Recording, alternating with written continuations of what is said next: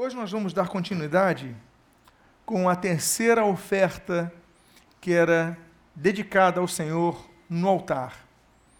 Faço então aquela apresentação que tenho feito, dizendo que quando Deus estabelece os utensílios do tabernáculo, um dos utensílios é o altar. E sobre o altar, Deus determinou que fossem colocados cinco tipos de ofertas, não seis, não quatro. A primeira das ofertas tem um nome muito conhecido, e você pode me lembrar? Oferta de oferta de holocaustos. Nós falamos isso na primeira vez. Alguém aqui consegue se lembrar qual foi a segunda oferta no altar? Oferta de manjares.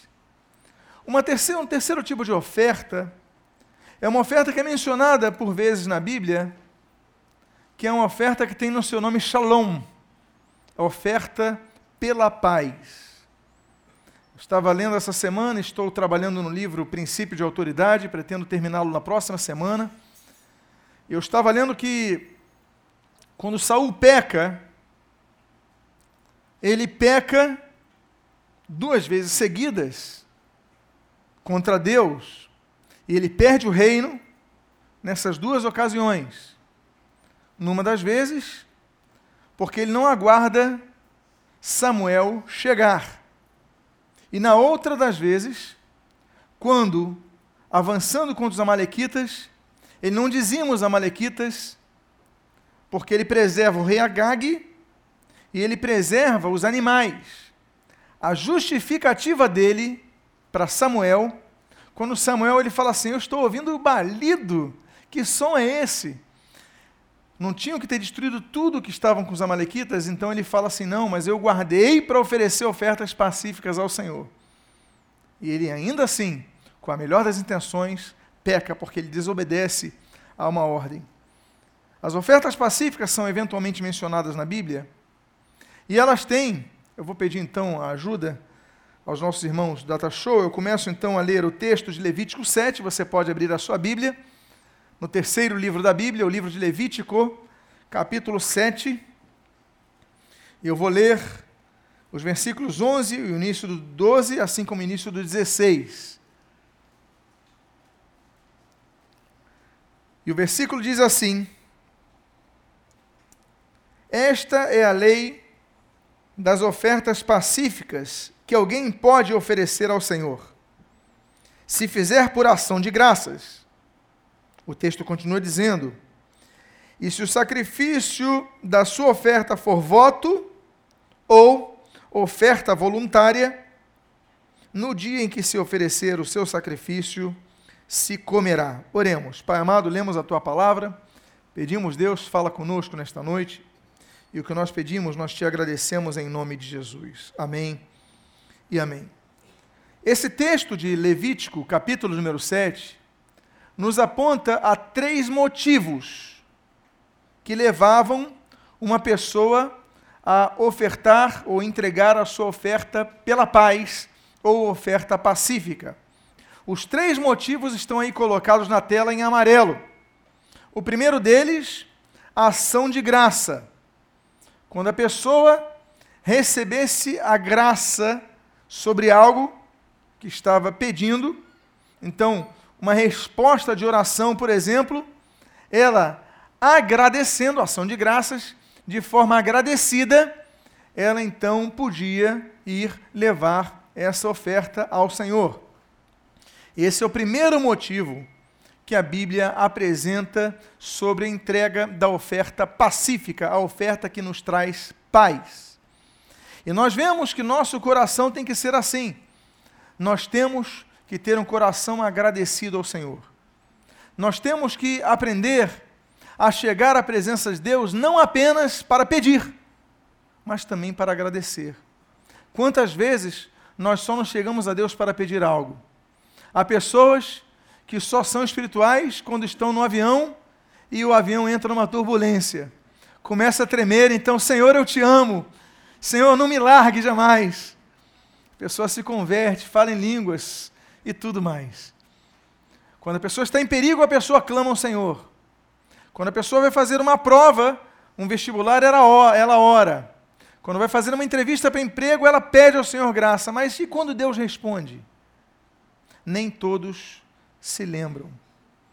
Nós vemos num percentual que Jesus estabelece quanto àqueles leprosos, que dez leprosos são curados, mas apenas um volta, 10% dos que foram curados voltam para agradecer. Claro, a matemática aí não é precisa, ela é um exemplo, mas isso traduz um pouco da realidade. Muitos de nós, quando recebemos uma graça do Senhor, uma resposta de oração ao que nós pedimos, nós não vamos ao Senhor ofertar-lhe nossa ação de graças. Outro motivo está no texto. Se o sacrifício de sua oferta for voto, cumprir voto. Uma das palavras que o reformador Martinho Lutero mais chamaram a atenção dele e, por coincidência histórica, também falou muito ao coração do avivalista do século XVIII, John Wesley, era sobre a história de Samuel. E a história de Samuel nos resgata o cumprimento de um voto ao Senhor. A sua mãe, Ana, não podia ter filhos. Ela faz um voto a Deus. Ela gera Samuel, mas depois ela vai cumprir o seu voto e entregar Samuel ao serviço da casa de Deus. Você vê então que é parecido com a ação de graças. Mas aqui existe um comprometimento de uma resposta prática. Um comprometimento de algo preciso. A oferta de ação de graças, aqui não está dizendo o que, que vai entregar, é uma oferta.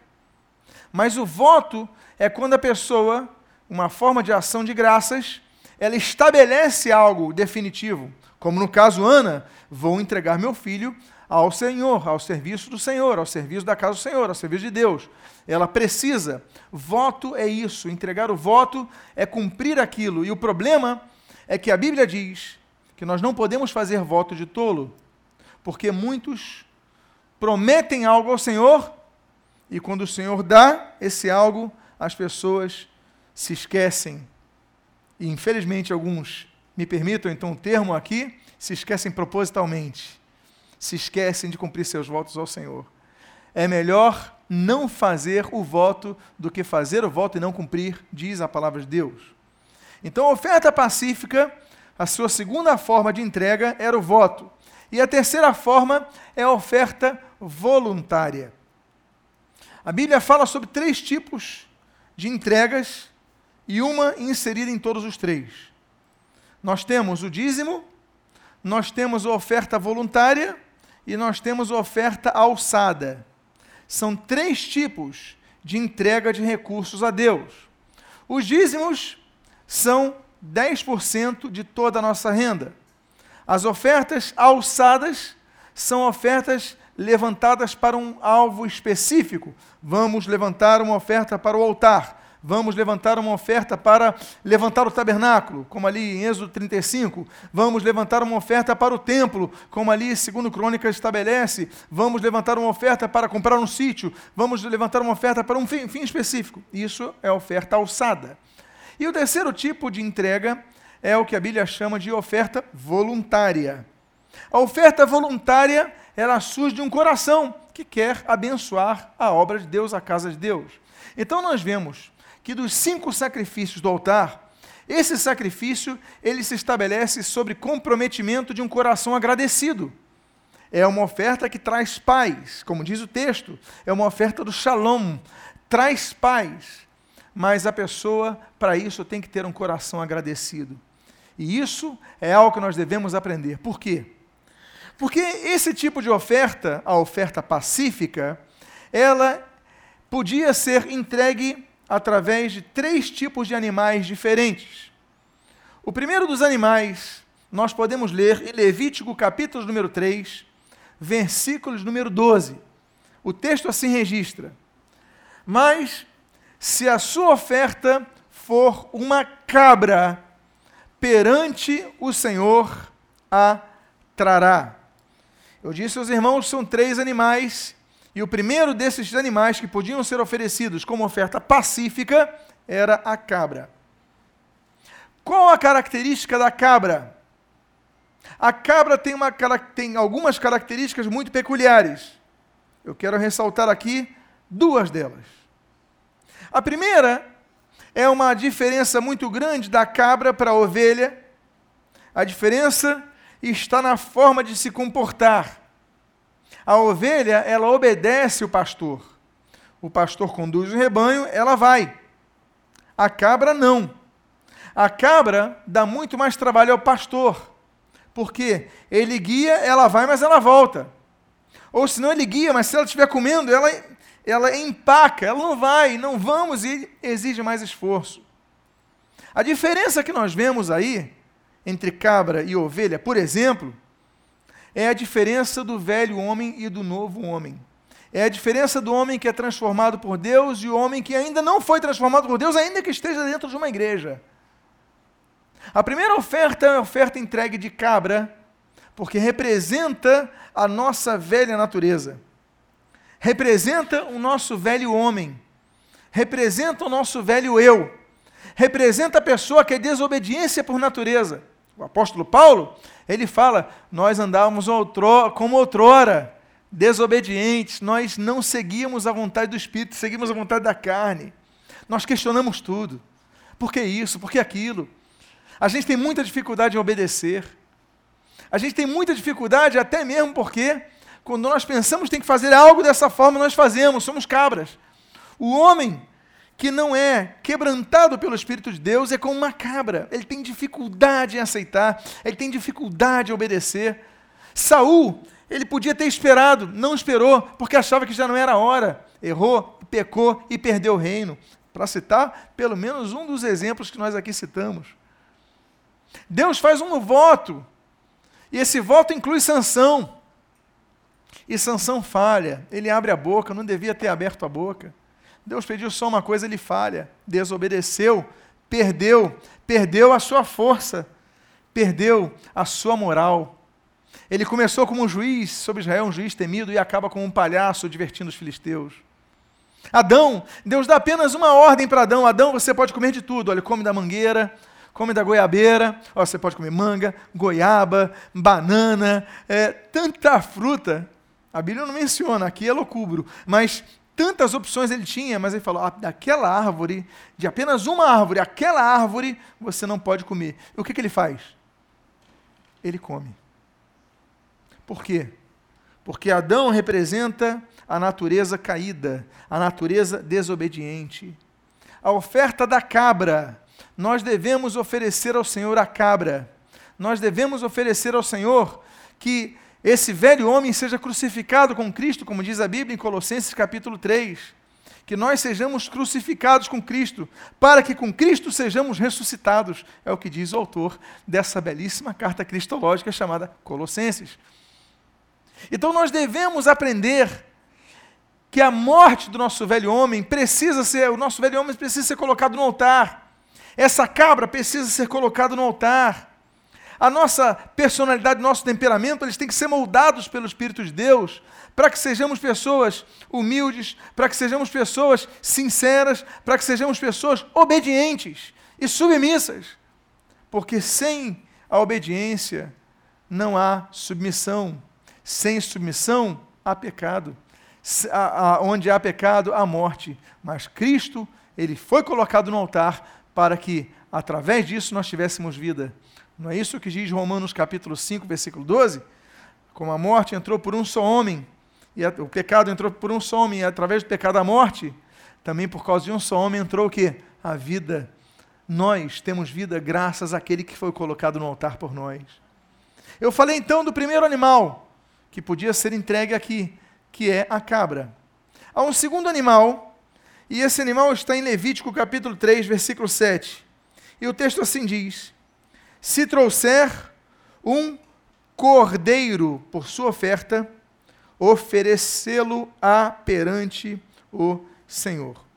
O segundo tipo de animal é o cordeiro, que tem uma característica muito diferente da característica da cabra. Mas eu falei para os irmãos que tinha duas características que eu iria trabalhar na cabra.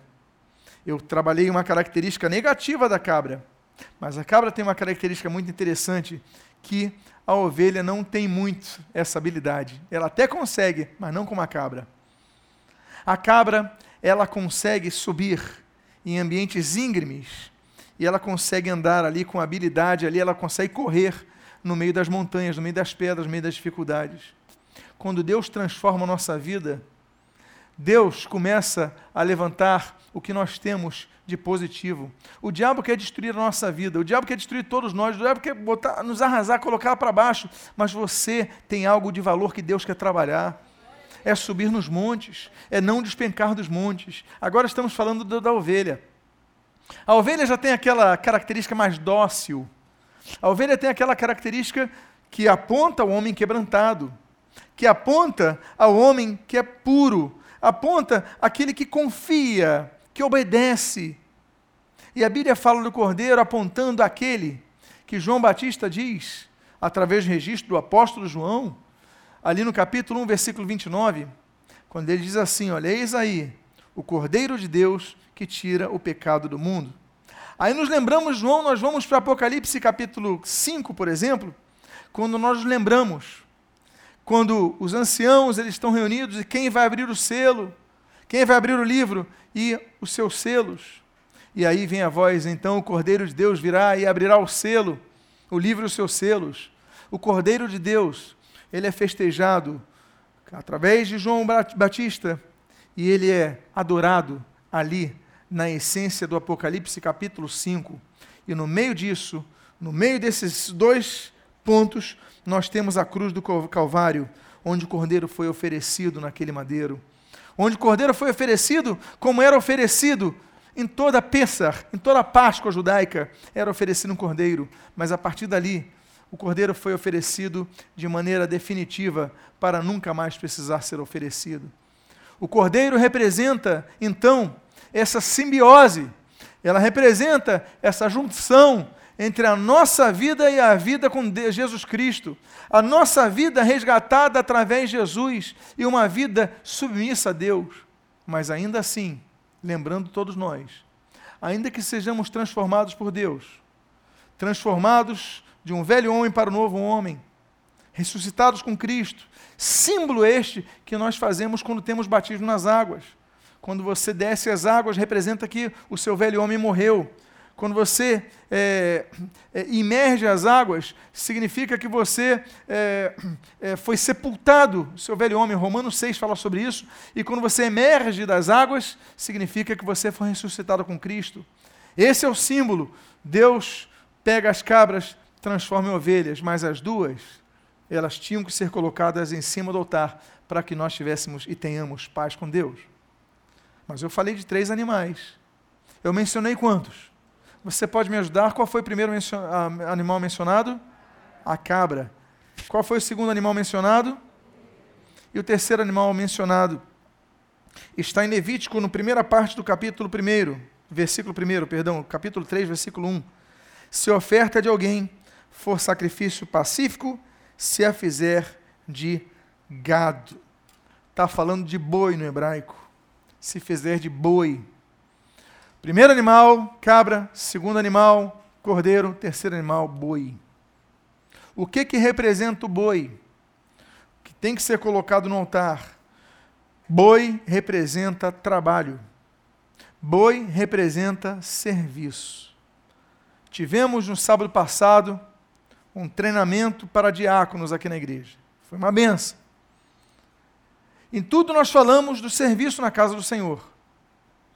Mas de nada adiantará a esses diáconos se a vida deles e o serviço deles não for colocado em cima do altar de Deus.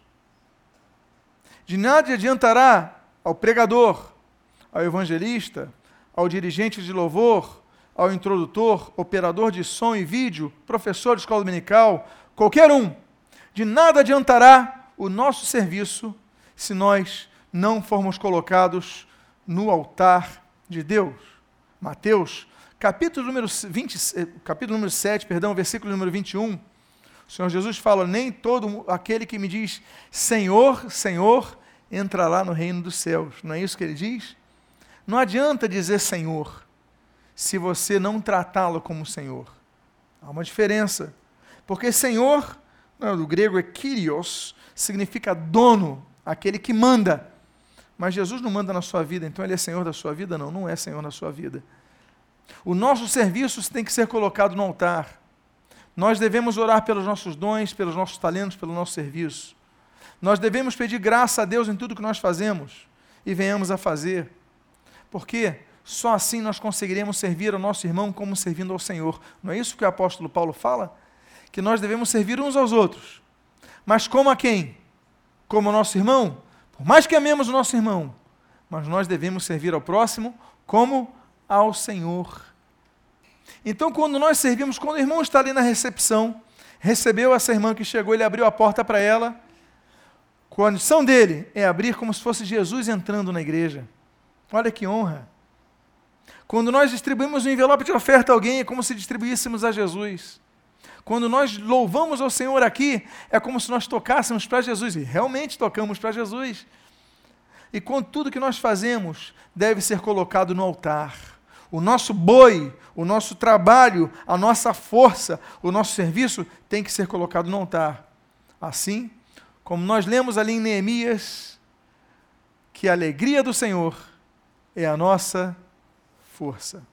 Pois bem, o texto continua dizendo, nesse versículo primeiro, o seguinte: se a oferta, e continuando o versículo que nós mencionamos agora, se a oferta de alguém for sacrifício pacífico, se a fizer de gado, seja macho ou fêmea, seja boi ou vaca, é o que o texto do hebraico menciona ali, que fala do gado. Macho ou fêmea. Nós aprendemos outra coisa muito importante nessa correlação do Antigo Testamento com o Novo Testamento. Dessa relação, por exemplo, nós entendermos Levítico, nós temos que ler os evangelhos e ler Hebreus, aí nós entendemos Levítico. Porque, volto a dizer, para muitos, o livro de Levítico é um dos mais difíceis de ser compreendido, se nós não lermos à luz do Novo Testamento, à luz dos evangelhos e do livro da carta aos Hebreus. Mas o texto sempre vai nos mostrando que o livro de Levítico, ele aponta a Jesus Cristo. O livro de Levítico aponta os sacrifícios a Jesus, Jesus no altar, Jesus ali fazendo a mudança em nossas vidas nesse altar e as ofertas sendo colocadas no altar para a mudança em nossas vidas. E aqui nós vemos que o gado, ele tinha que ser macho ou fêmea. Nós aprendemos que para Deus não existe acepção de pessoas. Para Deus, não existe homem ou mulher, escravo ou livre, negro ou branco, brasileiro ou argentino, vascaíno, botafoguense ou tricolor. Não existe diferença. Porque Deus não faz acepção de pessoas. Os homens fazem, mas Deus não faz. Deus não faz acepção de pessoas. O que é que eu quero dizer com isso, meus irmãos? O que eu quero dizer com isso é que Deus quer usar a tua vida colocando-a no altar.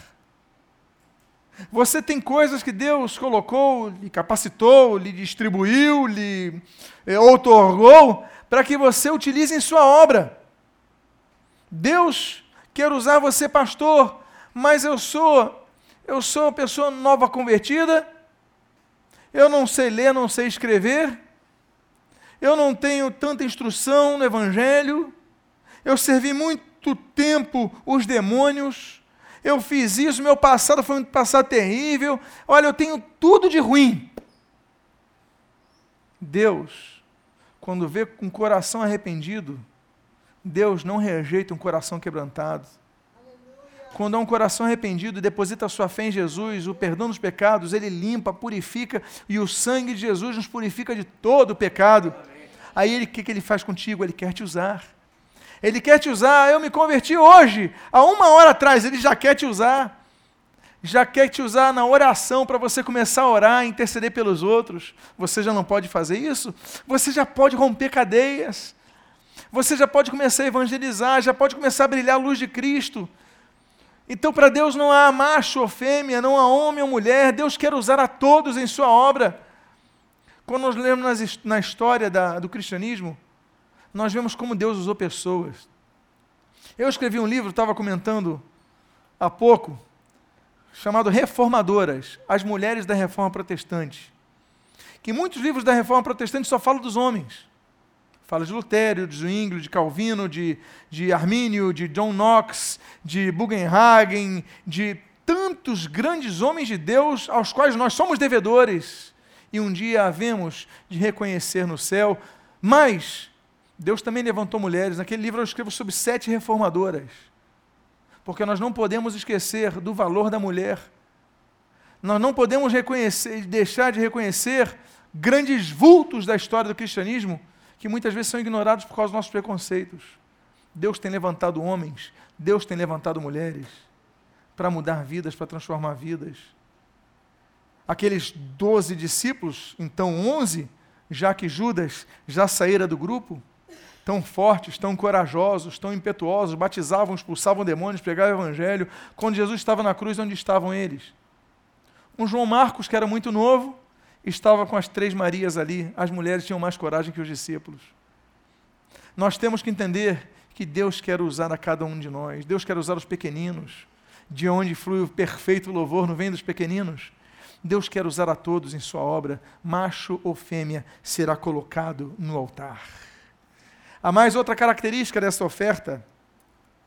Essa característica ela aponta para uma vida que deve ser santificada ao Senhor, porque o texto diz, no final do versículo 1 desse capítulo 3, oferecê-la-á sem defeito diante do Senhor.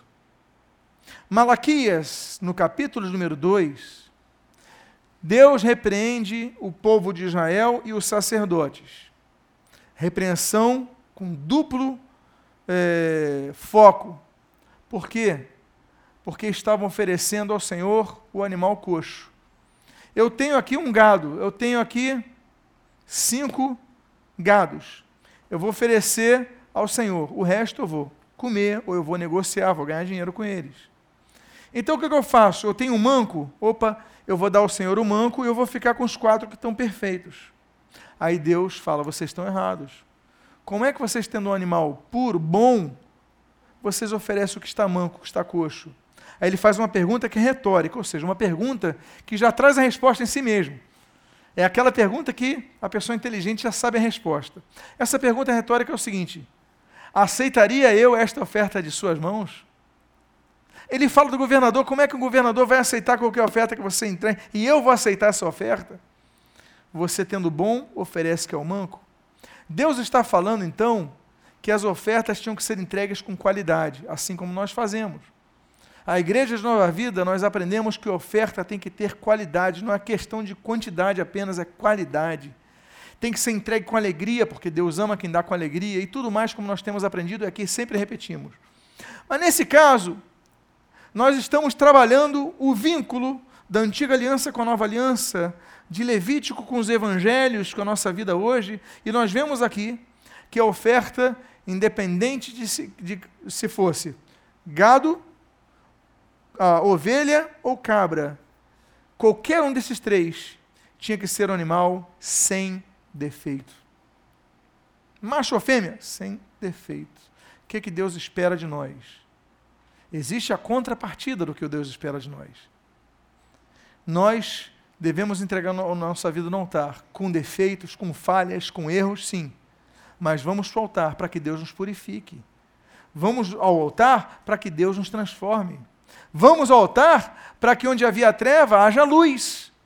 Para que nós possamos brilhar a luz de Cristo, a tal ponto que Jesus fale que nós sejamos e somos a luz do mundo para que nós brilhemos no meio das trevas. Por isso que a Bíblia diz em Hebreus, olha aí, Levítico, Hebreus. A Bíblia diz em Hebreus que sem santificação ninguém verá ao Senhor. Sem santificação ninguém verá ao Senhor. Você não vai ver a Deus porque você frequenta uma igreja. Você não vai ver a Deus porque você levantou a sua mão um dia no apelo. Isso é o primeiro passo. Você não vai ver a Deus porque foi batizado nas águas. Se você continuar uma vida errada, você não vai ver a Deus. Porque a Bíblia garante uma coisa: que sem santificação ninguém verá a Deus. Você só vai ver a Deus se viver uma vida santa. É por isso que ele fala: olha, você vai oferecer o sacrifício no altar, então o que você entregar ali no altar tem que ser sem defeito, seja purificado. Por isso, a gente começa a entender um pouco o contexto da importância da igreja. O texto aí de Levítico capítulo 3, no início do versículo 2, ele registra o seguinte: E porá a mão sobre a cabeça da sua oferta, então o sacerdote vai colocar a mão, e a imolará diante da porta da tenda da congregação. Nós sabemos, hoje existem maquetes do tabernáculo. Nós sabemos que então temos uma ideia de como era o tabernáculo. É, desenhada, projetada, maqueteada, nós temos uma ideia.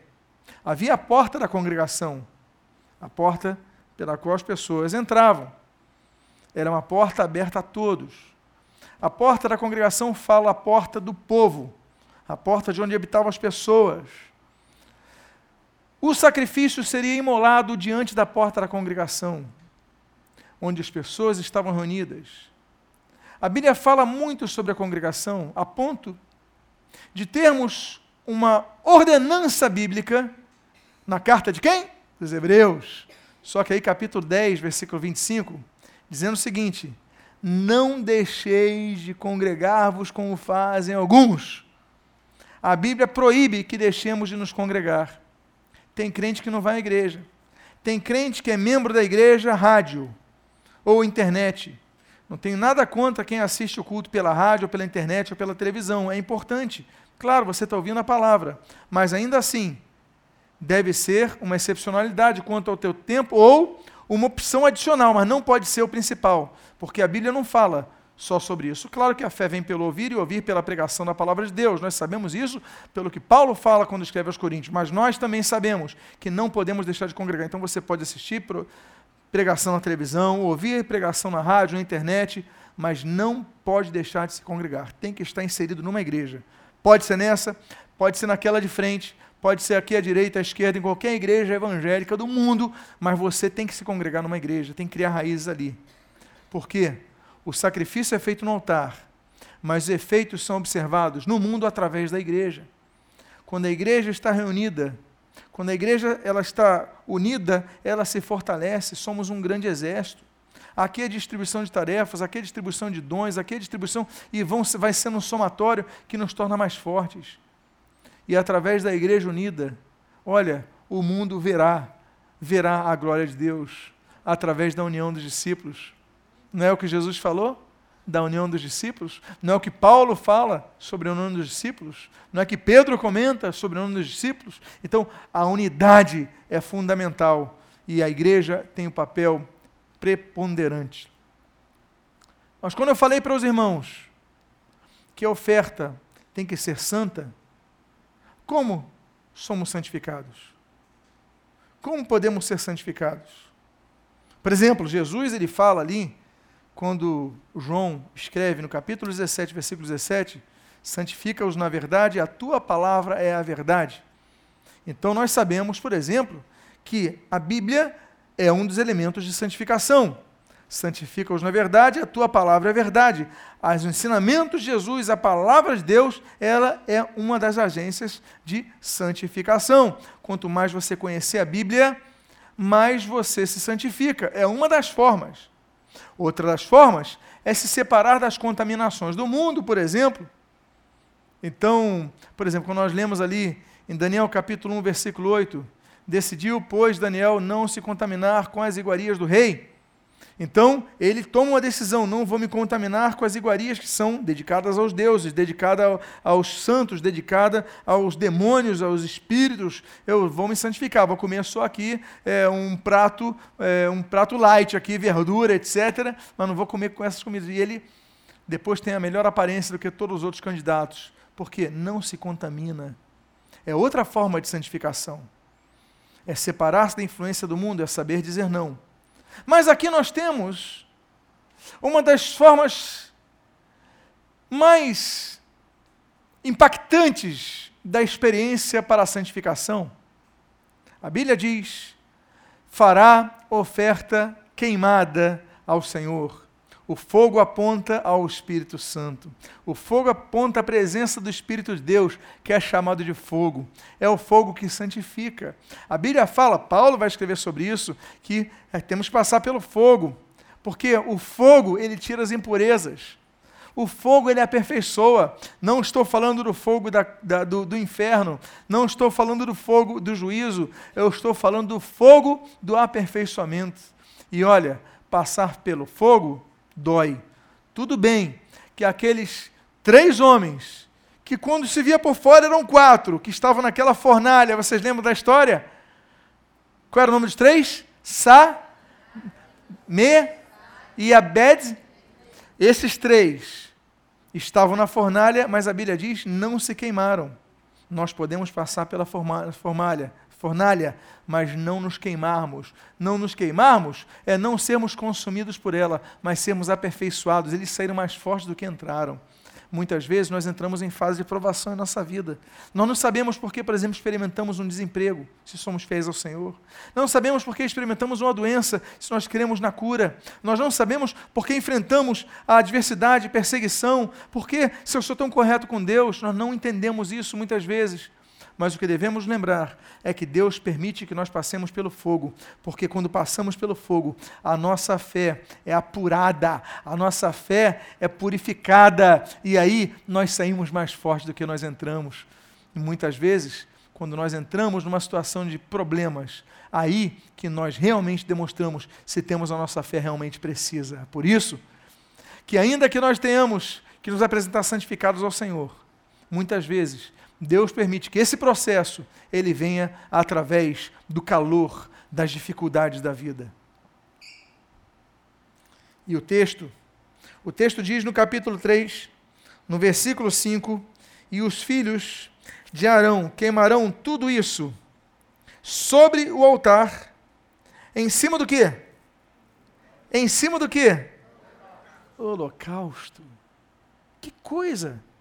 Que estará sobre a lenha no fogo. Então nós temos uma oferta que tem outra característica. Essa oferta pacífica, ela não é colocada direto no fogo. Ela vai para o fogo, nós lemos agora. Mas ela é colocada em cima de outra oferta. Qual foi a primeira oferta que nós lemos? Estudamos nesses dias? A oferta de holocausto a oferta de holocausto que aponta ao Cordeiro de Deus que tira o pecado do mundo, Jesus Cristo. O que, que significa isso? Que a nossa oferta tem que ser colocada em cima da de holocaustos? Então é carne sobre carne, isso significa troca, isso significa substituição, isso significa Jesus sendo trocado em nosso lugar naquela cruz onde nós devíamos estar, mas isso significa que para haver paz na nossa vida, devemos estar no altar de Deus, sobre a pessoa de Jesus, porque sem Jesus não há paz. Você pode buscar a tua paz em tantos, tantas opções que oferecem por aí. A paz não está em São Sebastião do Rio de Janeiro. Hoje eu estava vendo o jornal e uma senhora falando, eu pedi graça, e aí meu filho está vestido assim. Ah, e outra, eu amo São Sebastião. Hoje é um dia do feriado aqui do Rio de Janeiro. Tanta idolatria. E eu fico aqui impressionado, não é com essas pessoas eu fico mais impressionado é com o clero da Igreja Católica Romana. Por que, que eles permitem que as pessoas continuem assim? Quando eles teoricamente sabem que solução só em Jesus, que salvação só em Jesus, que a busca só em Jesus, que a solução dos problemas só em Jesus. Por que, que eles vêm e se calam? É isso que mais me assombra. Não é a pessoa que tem o um desconhecimento pleno da Bíblia, são as pessoas que teoricamente têm uma Bíblia. Então que Deus tenha misericórdia do nosso amado Rio de Janeiro. Amém, queridos? Nossa cidade, mas São Sebastião, ou Sebastião, ou o nome que você queira dar, e qualquer outra entidade, ninguém pode trazer solução para os problemas, porque a carne, para trazer paz com Deus, tem que ser sobre o holocausto, tem que estar firmado em Jesus. Só Jesus, que foi chamado ali em Isaías, quando profetizado no século VIII antes de Jesus, foi, eh, foi dito assim: que ele é o príncipe da paz é o príncipe da paz. É por isso que Jesus é a nossa justificação, porque como diz ali Romanos capítulo 5, versículo 1, justificados, pois, mediante a fé, temos temos paz com Deus. Pela fé em quem? Em Jesus. E o penúltimo texto desta noite. O texto diz assim: Quando oferecerdes sacrifício pacífico ao Senhor, oferecê-lo-eis para que sejais aceitos. Olha que coisa interessante. No dia em que o oferecerdes, e no dia seguinte se comerá. Nós aprendemos com isso que no mesmo momento que nós oferecemos a nossa vida em santidade ao Senhor, nós vamos usufruir das bênçãos do Senhor. No mesmo momento que você entregar a sua vida a Jesus Cristo, você vai usufruir do que Jesus tem a te oferecer. Você não vai precisar subir a escadaria da penha. Você não vai precisar recitar 50 vezes o Pai Nosso você não vai precisar, é imediato, é no momento. A tua fé em Jesus Cristo foi depositada, você já é herdeiro das promessas de Deus. Você já é herdeiro das bênçãos de Deus. No mesmo dia se comerá, e diz o texto, no dia seguinte, ou seja, não é apenas para o dia da conversão que a pessoa está feliz, no dia seguinte que vem a perseguição, que vem a dúvida, que Satanás tenta assaltar a tua fé, mas ali, ainda assim, você vai comer desse sacrifício, você vai obter os benefícios da cruz do Calvário na sua vida eu encerro. Eu encerro falando desses, dessa oferta pacífica no último texto, que é o texto que está ali em Levítico, capítulo de número 19, versículos 6 e 7. E essa que é uma profecia tão intensa, que profecia impressionante. Diz assim: Mas o que sobejar ao terceiro dia será queimado. Se alguma coisa dele for comida no terceiro dia, a abominação não será aceita. Olha que profecia tão interessante. É tão interessante que centenas e centenas de anos antes, Deus já estava falando que ao terceiro dia Jesus ressuscitaria para nos dar vida. O que passar do terceiro dia, o que passar da cruz, o que passar da ressurreição é abominação. Tudo está em Jesus, tudo concentra-se em Jesus, tudo foca em Jesus. É aquele que ressuscitou o terceiro dia e ele está presente hoje aqui, como ele prometeu ali no Evangelho de Mateus, capítulo 28. Olha, onde dois ou três estiverem reunidos em meu nome, aí eu estarei. Eu convido a você aqui, por favor, fique de pé nesse momento, porque hoje, nesse momento, eu creio que é noite de nós entregarmos uma oferta pacífica ao Senhor. Aquele que não entregou a sua vida ao Senhor Jesus, aquele que anda distante do caminho do Senhor, dos caminhos do Senhor, aquele que anda distante do Evangelho, aquele que anda, que precisa se acertar a Deus, eu não tenho andado em santificação, eu tenho andado uma vida errante diante de Ti, mas eu quero me acertar contigo, então convido você que ficou de pé, aqui por favor, você feche os seus olhos, e eu quero fazer um convite muito especial. Alguém aqui, nesta noite, que gostaria de entregar a sua vida ao Senhor Jesus, como seu único Salvador e Senhor, ou gostaria de voltar aos caminhos do Senhor, se você é uma das pessoas, levante sua mão agora. Nós queremos orar por sua vida. Alguém aqui, Deus abençoe essa jovem aqui de, de branco à minha direita, pode baixar seu braço. Há uma segunda vida para Jesus nesta noite, que gostaria de entregar a sua vida ao Senhor Jesus, que gostaria de dizer: Senhor Jesus, eu peço perdão pelos meus pecados, eu me arrependo dos meus pecados, mas eu quero te servir, eu quero andar nos teus caminhos e usufruir dos benefícios da cruz do Calvário. Há uma segunda vida para Jesus, Deus abençoe esse jovem de preto, pode baixar seu braço, jovem. Há uma terceira vida para Jesus nesta noite eu gostaria de fazer, eu não vou, eu não vou insistir demais nesse convite, mas eu quero dizer que é o convite mais importante de sua vida. Deus te trouxe aqui com um plano para mudar a sua vida. Eu não posso mudar a sua vida, mas Jesus, ele pode mudar a sua vida e vai mudar a sua vida, porque ele tem todo o poder. Há uma terceira vida para Jesus nesta noite. Onde está a terceira vida para Jesus? Há uma terceira vida Jesus. Quer entregar a sua vida ao Senhor Jesus nesta noite? Amém. Eu queria fazer um convite aos dois irmãos que levantaram seus braços. Vocês poderiam vir aqui à frente, nós queremos orar por vocês. Se você puder sair do lugar, aquele jovem de preto, essa jovem eh, de, de branco, podem ser alguns irmãos dos grupos de vida, estão aí vindo com você, para abraçar você, você não ir sozinho. Vem aqui à frente. É uma alegria muito. Cadê os irmãos dos grupos de vida? Cadê os diáconos? Vem aqui à frente abraçar os nossos irmãos. Que bênção, viu? Muito feliz por vocês. Eu gostaria de fazer uma oração por vocês Isso. Depois, irmãos, cumprimento. Vamos fazer uma oração por eles? Vamos? Uma oração por vocês. Parabéns pela vossa decisão. É, é a mais importante decisão da vida, porque mudanças acontecem no nosso coração. A primeira mudança é Deus tirar o peso que vocês podem estar carregando nesse momento e colocar uma paz que ninguém pode dar. Eu gostaria de fazer uma oração, se vocês puderem fechar seus olhos. Pai amado, em nome de Jesus, abençoe estas vidas, Pai. Em nome de Jesus, te agradeço porque as trouxestes aqui com propósito transformar os seus corações. Eu quero convidar vocês dois, se vocês puderem fazer, repetir a oração que eu vou fazer agora com a vossa própria boca. Digam assim: Senhor Jesus, eu te agradeço por teu amor. Eu me arrependo de meus pecados. E eu declaro com a minha própria voz que eu entrego a minha vida exclusivamente a Jesus Cristo como meu único Senhor e Salvador. Eu te agradeço por isso, em nome de Jesus. Amém e amém. Dê um aplauso ao Senhor.